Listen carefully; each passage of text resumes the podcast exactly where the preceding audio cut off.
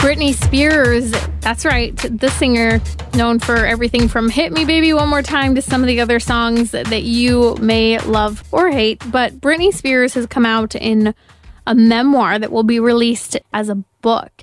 And ahead of the memoir, in the publicity campaign that they're working on, came out shocking and sorrowful news for many. She ends up sharing about how she had an abortion when she was a teenager with then boyfriend Justin Timberlake.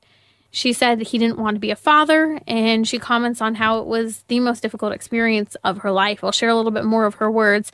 She even has a song that's now being re- revealed in hindsight was actually having to do with her abortion. If you read the lyrics, we'll walk through it in a minute, you see how profound the post abortion suffering for her was as a young woman. Here's what I think is interesting and I think an opportunity to help a very common wound that many women carry, and that is having had an abortion.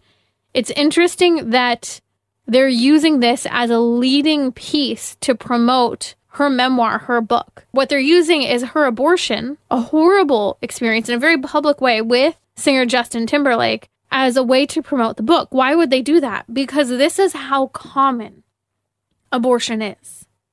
Now, they're not just doing this in anticipation of the new book that will be released next week, but in addition to the fact that she did an exclusive with People magazine, which they have a copy of the magazine coming out, which documents this along with more of her memoir. And they're doing it to sell copies of People magazine. That's how common the pain and the sorrow of abortion is. This is the real wound. Britney Spears, at the age of 19, had an abortion.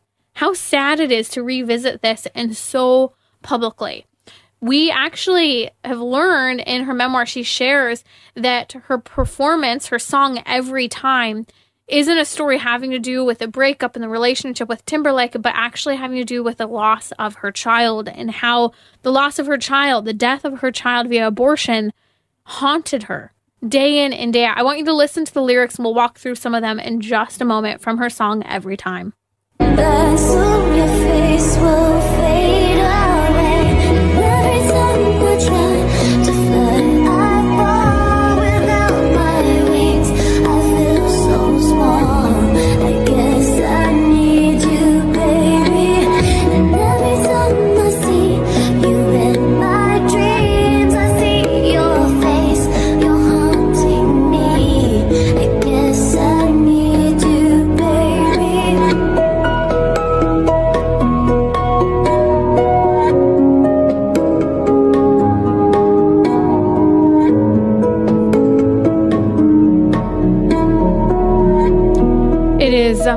Heartbreaking to go back and watch one of her performances. This is actually from one of her performances where Britney Spears, and singing a very heartfelt performance, is touching her abdomen, holding her stomach, acknowledging the loss of her child in this actual video.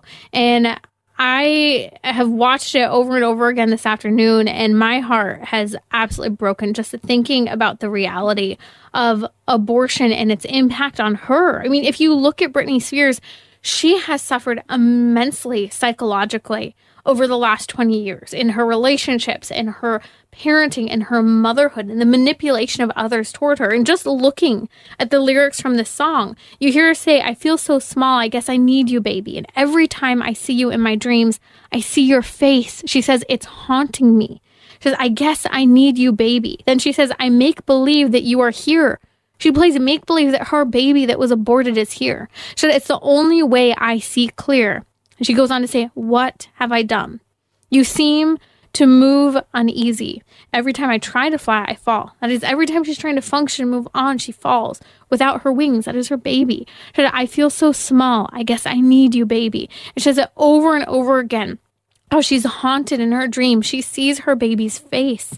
She tries to pretend that her baby's there. And then toward the end of the song, she says, Please forgive me. My weakness caused you pain and this song is my sorry. Wow. Those words in this song, to see some of her performances as she's holding her abdomen, to see the young and vibrant Britney Spears of 20 years ago, as she acknowledges in a public way the abortion of her and Justin Timberlake's baby. And in hindsight, if you watch the video, uh, the music video, which I was not allowed to watch music videos growing up, just a, a lot of them were inappropriate, but I was especially not allowed to watch Britney Spears music videos growing up. So I was watching it for the first time, and you see it's a medical circumstance that she's singing about, and she even has a man helping like pull her out of almost like a laboring tub, the whole thing. And then at one point, the couple welcomes the baby. It is heartbreaking to see this story. But the fact that the memoir and People magazine are using the story of abortion, her abortion, to sell copies of the magazine, to sell copies of the book, they're capitalizing on a story that is very raw, that is very common for many women. It is going to evoke a lot of conversations surrounding the impact of abortion. Now, if you look at some of her statements, she says the pregnancy was a surprise. But for me, she says the pregnancy, she said it wasn't a tragedy. She didn't use the word pregnancy. I'm just telling you. She said it wasn't a tragedy. She said, I loved Justin so much. I always expected us to have a family together one day.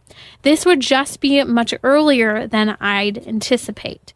Justin, she said, definitely wasn't happy about the pregnancy. He said we weren't ready to have a baby in our lives, that we were way too young.